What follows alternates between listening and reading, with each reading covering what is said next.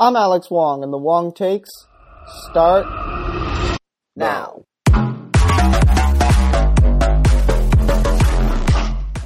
Yellow, what's happening? We're back. It's uh, what day is it today? It's Tuesday, July 31st. I can't believe we're coming up on August. We passed uh, our year-long anniversary a few weeks ago. I forgot to commemorate it. So, uh, wow, I can't believe it's been a year since I started recording this podcast. It's been definitely a wild ride. We've gotten to go through an entire uh, entire sports calendar. You got the NBA. Uh, we witnessed the last year's MLB playoffs. We got to hear the NFL, the entire NFL season.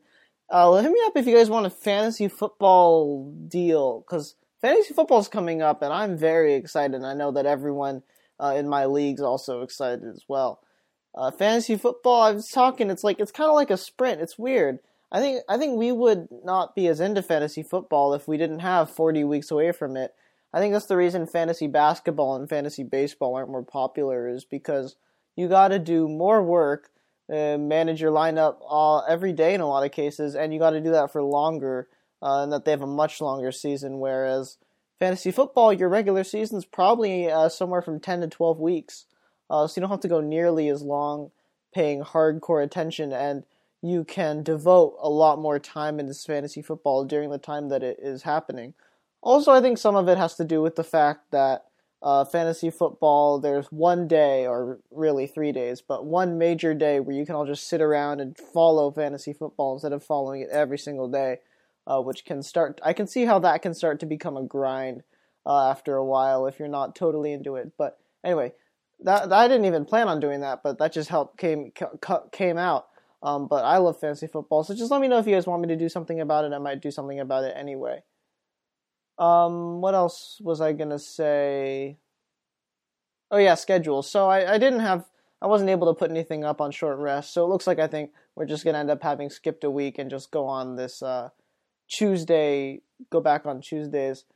Uh, so as a result, there wasn't actually too much that happened this week in the world of sports. I mean, the end of the trade deadline, but there weren't any humongous major blockbusters in baseball.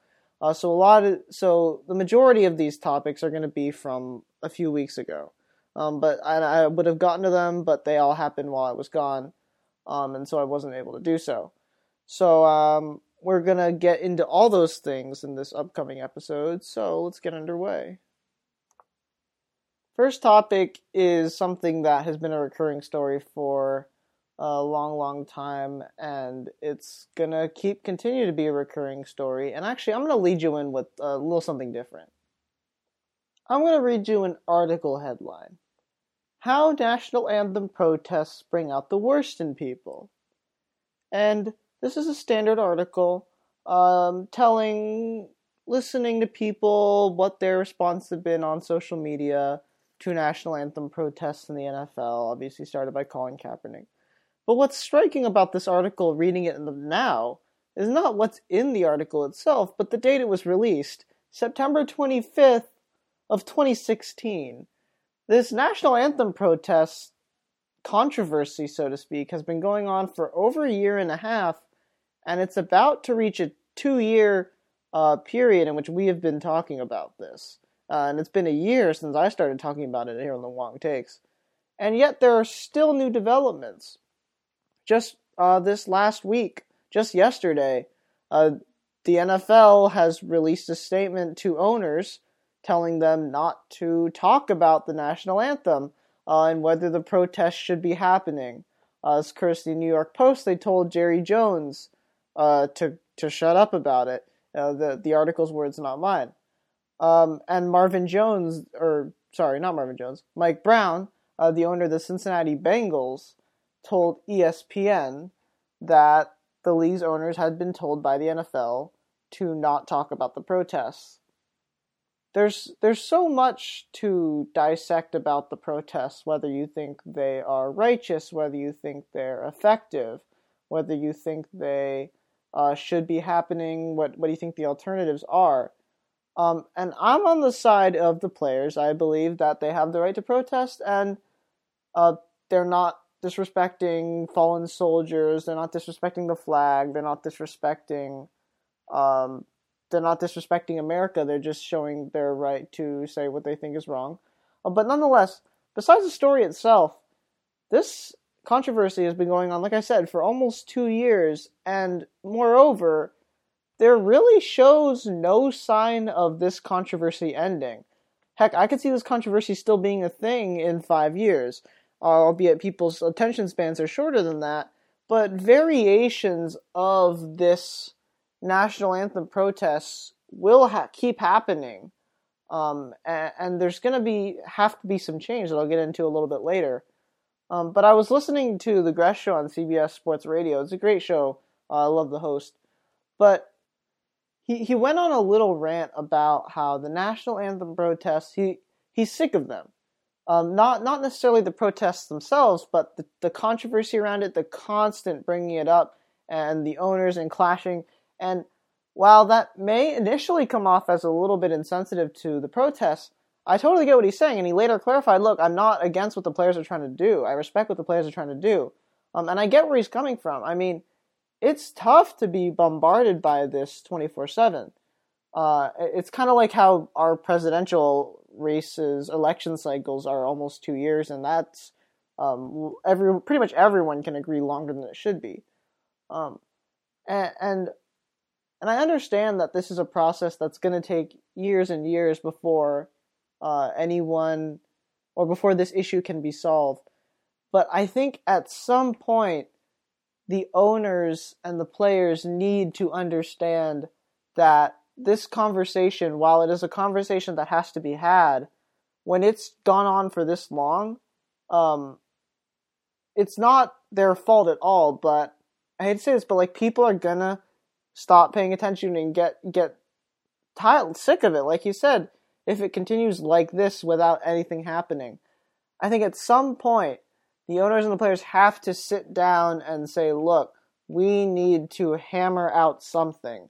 Something that will appease all parties as much as possible so that we can move this, uh, put this on back, like, at least put, have like the owners with their deep pockets, have them pump some money into communities, or have them pump some money into police training, or I, I don't know, just get a better police force with taxpayer money. I don't know just have them agree on something where we can sort of move this off the side because right now this stalemate of the NFL telling the owners to shut up and then coming up with agreements that basically no one can agree on. Uh, with you, they had that agreement they put out a month ago that I talked about where uh, players had to stand in the locker room uh, or or stand for the national anthem and then that was quickly met with controversy from both sides because it was kind of an appeasement that uh, got rid, rid of no one because people either said it wasn't good enough or it was too much uh, and, and the NFL is overreaching and infringing on rights. So meet in the middle somewhere where you say players, I don't know, make players stand for the anthem but also donate some money or just let them kneel and do nothing. Uh, or, or, or do both. I don't know. But look, and all that's going to continue while I don't want to bring too much politics into this, but it's kind of too late. I mean, as long as the president that we have is in office, uh, we're going to continue to have conversations like this because he's going to keep tweeting about it. But the NFL can at least gain its rep because right now the NFL is taking pretty much all of the heat for this. I mean, everyone is blaming Goodell and blaming the owners uh, and also blaming the players from a from a different mindset than than many people have where I am located in the peninsula on the Bay Area, which is you know a liberal area.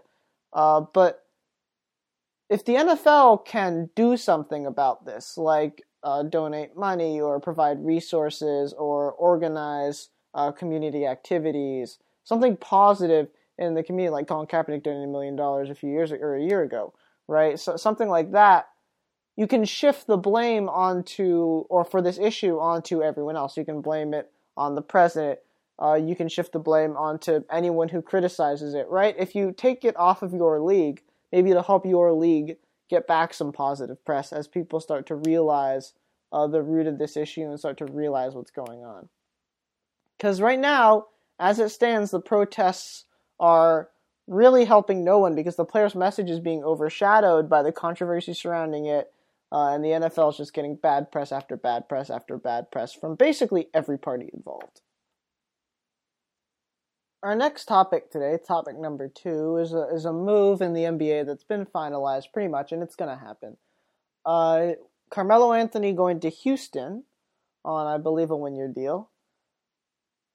I don't know. I don't really know what to think of this move. Well, okay, I, I have thoughts, and I'm about to say them, but there are some both upsides and downsides to Melo going to Houston.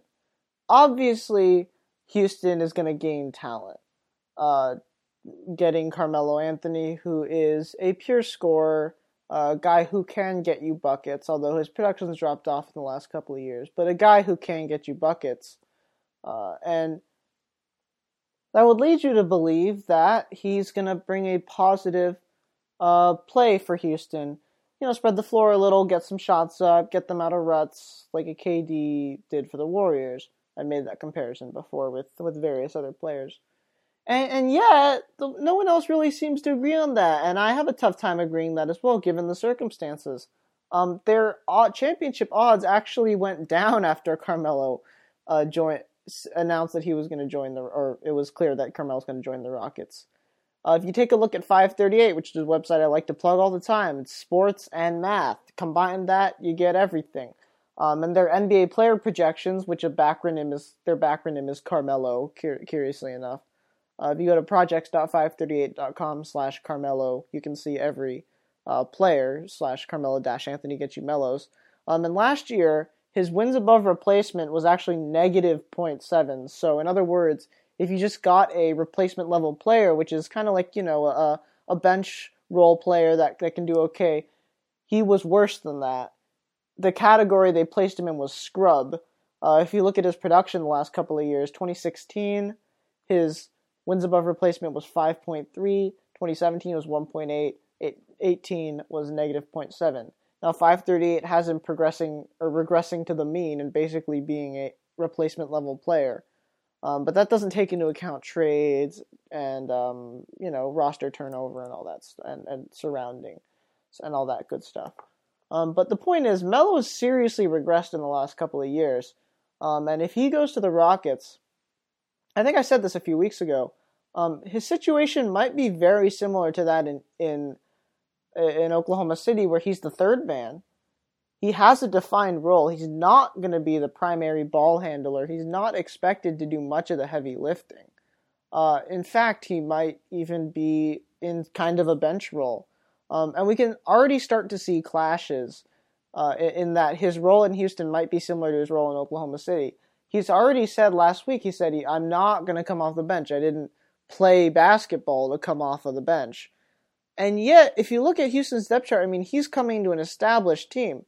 Uh, Chris Paul, James Harden, obviously have the backcourt on lock. Clint Capela, who just signed a new deal, has the center position on lock. Their forwards are PJ Tucker and Ryan Anderson right now.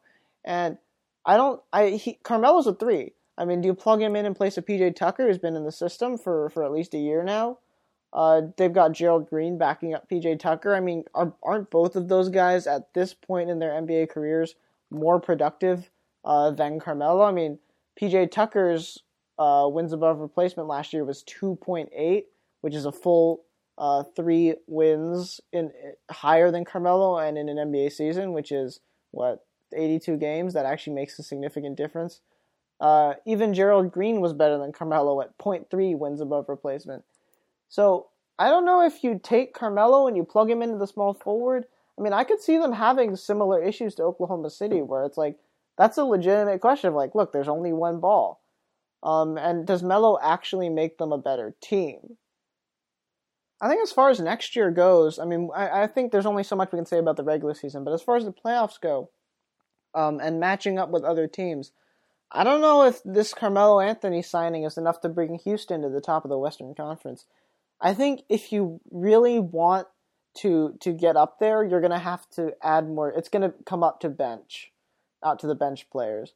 Uh, last year we got a taste of what Houston can be like with a strong bench, with Eric Gordon and Gerald Green and Trevor Ariza. Uh, now Trevor Ariza's gone, so you add Carmelo to the mix. You got to add a, a, like a backup point guard, uh, and maybe some more guys to play the four against a Draymond, like a Draymond type um, that that could really be the piece that lifts them above the Warriors because now you have to compete against a KD, Steph, Draymond, Clay, and DeMarcus Cousins Warriors, um, and that's basically uh, not going to cut it if you just added Carmelo and took away Trevor Ariza, uh, which is looking more and more like a zero sum zero sum set of acquisitions right now. Um, so that that's the Melo trade. Um, as you can tell, I'm not too bullish on it, but you know what? Who knows? Who knows? At this point, uh, the NBA is super duper crazy, uh, so we'll see what happens next year. Moving on from that, uh, a little off the beaten path today. Um, a couple major tournaments happened in tennis and golf that we're not really going to get to, but uh, there's a little subset of it. Wimbledon ended a few weeks ago. Um, and there's one story that I wanted to get to that particularly relates to here us in the United States, um, and that's Serena Williams' journey. She had a remarkable Wimbledon. If you remember, she took a break because she was having a baby, which is, you know, worthy cause, and went on maternity leave. Came back, uh, first major since that. Listen to these score lines from her Wimbledon 7 5 6 3, win. 6164 win. 7576 win. 6262 win. 366364 win. 6264 in the semifinal. Um, and then losing to Angelique Kerber in the final 6363. Normally, this is just this is just a normal normal turn major tournament for Serena. You know, looks dominant at times, um, and always constantly wins. Angelique Kerber is a foe she's lost to plenty of times before. Is nothing new for her. Um, obviously, she wanted to win, but when you look at the context, I mean, this is a remarkable uh, tournament that she was able to have right after having a kid.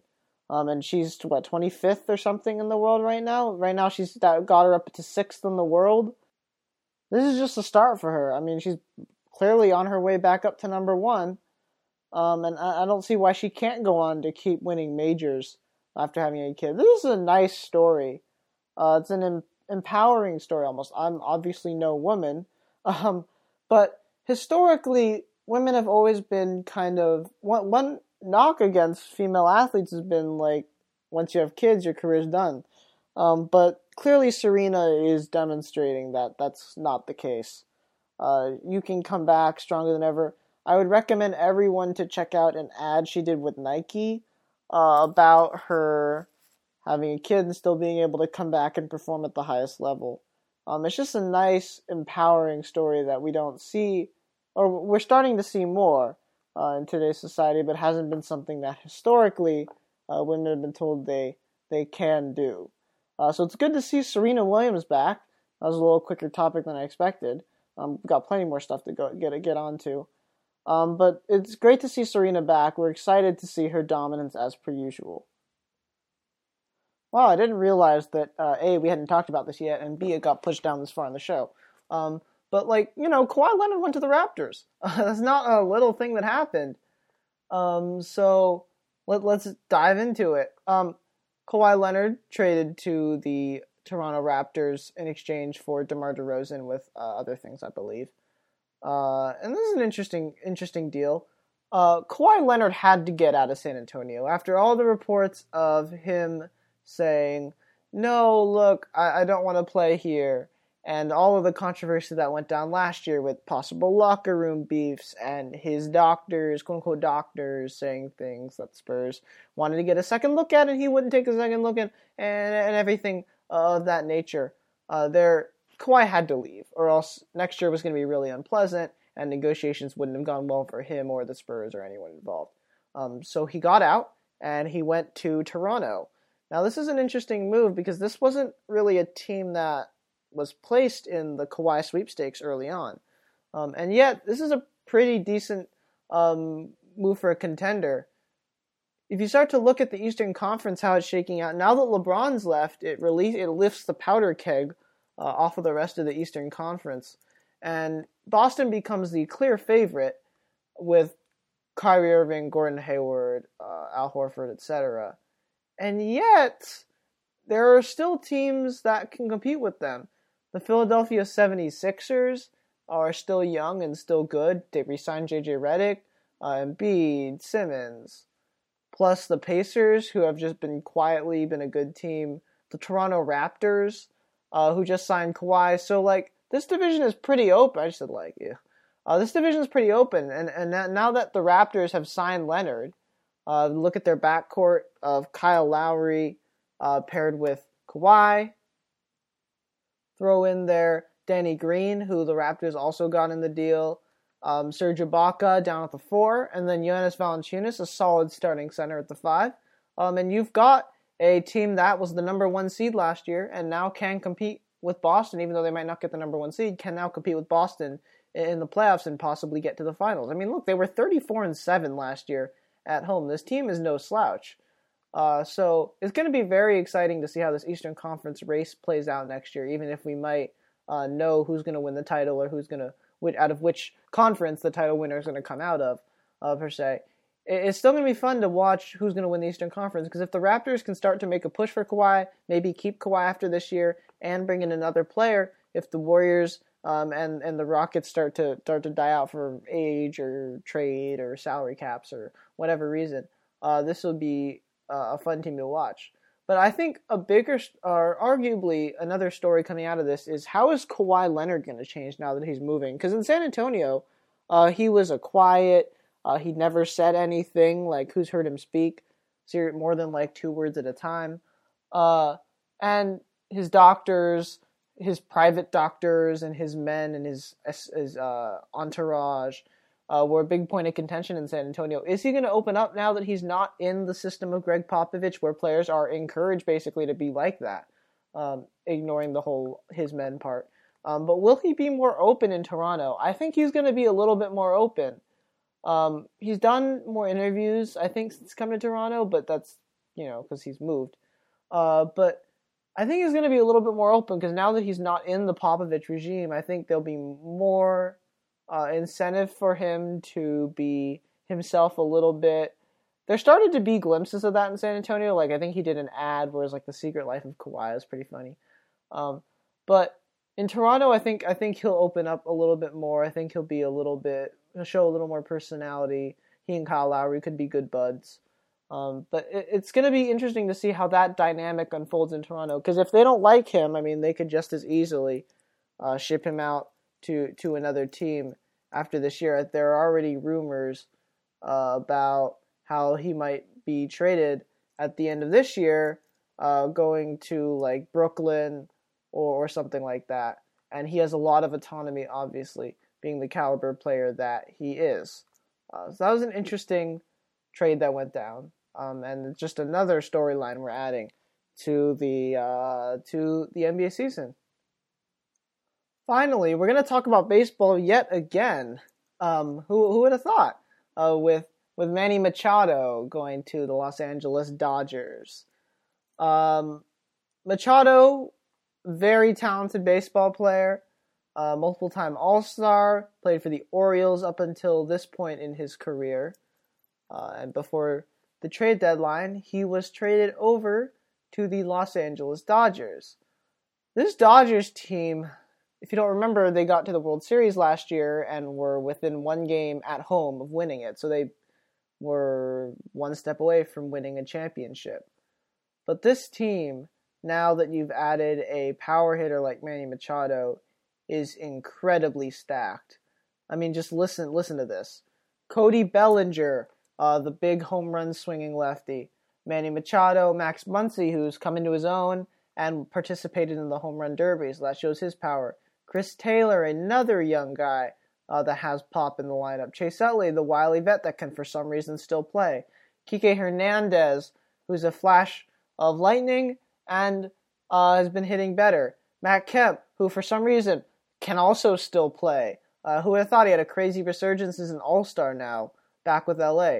Joc Pederson, who can be kind of on and off, but still, and Yasiel Puig, who is Yasiel Puig, uh, who has the speed and five tool player, even if not all five tools are, are on all the time. Look, this Dodgers team is stacked, um, and they struggled early on in the year, falling to like fourth place in the division. But in in in the time since then, you can see this in the baseball spreadsheet uh, on Google Drive that is on I believe our website. I'm not sure. It's somewhere. Just let me know if you don't have it.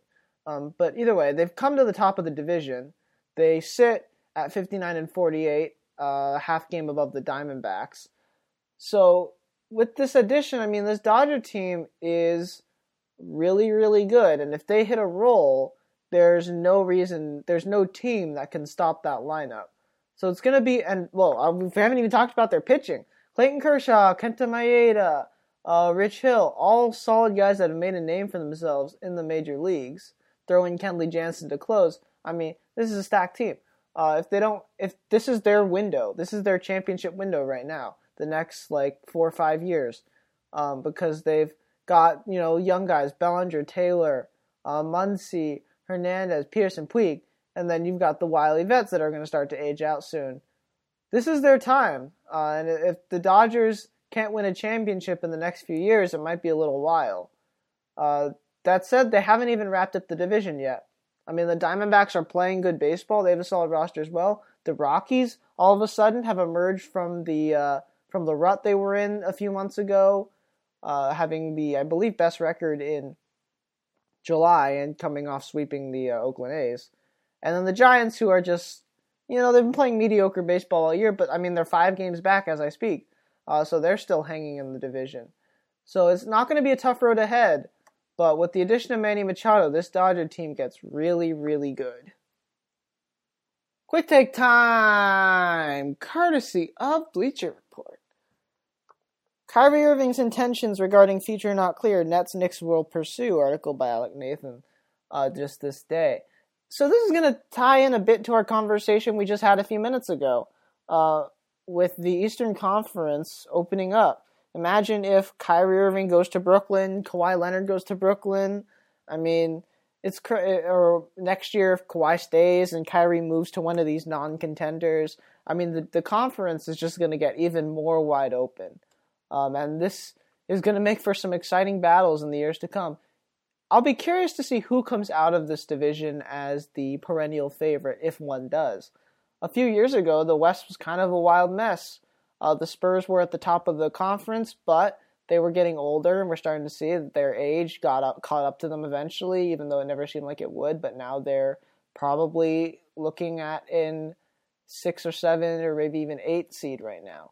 Um, and then the Warriors ended up being the team that came out of the Western Conference and became the perennial favorite to not only win the conference but the championship it would be fun to make bets on who is going to become the perennial favorite out of the Eastern Conference. If I had to make a prediction right now, I would just say the Celtics, just because I I believe Kyrie Irving wants to stay um, with this team, and they have a solid young core in addition to uh, Kyrie and Gordon Hayward.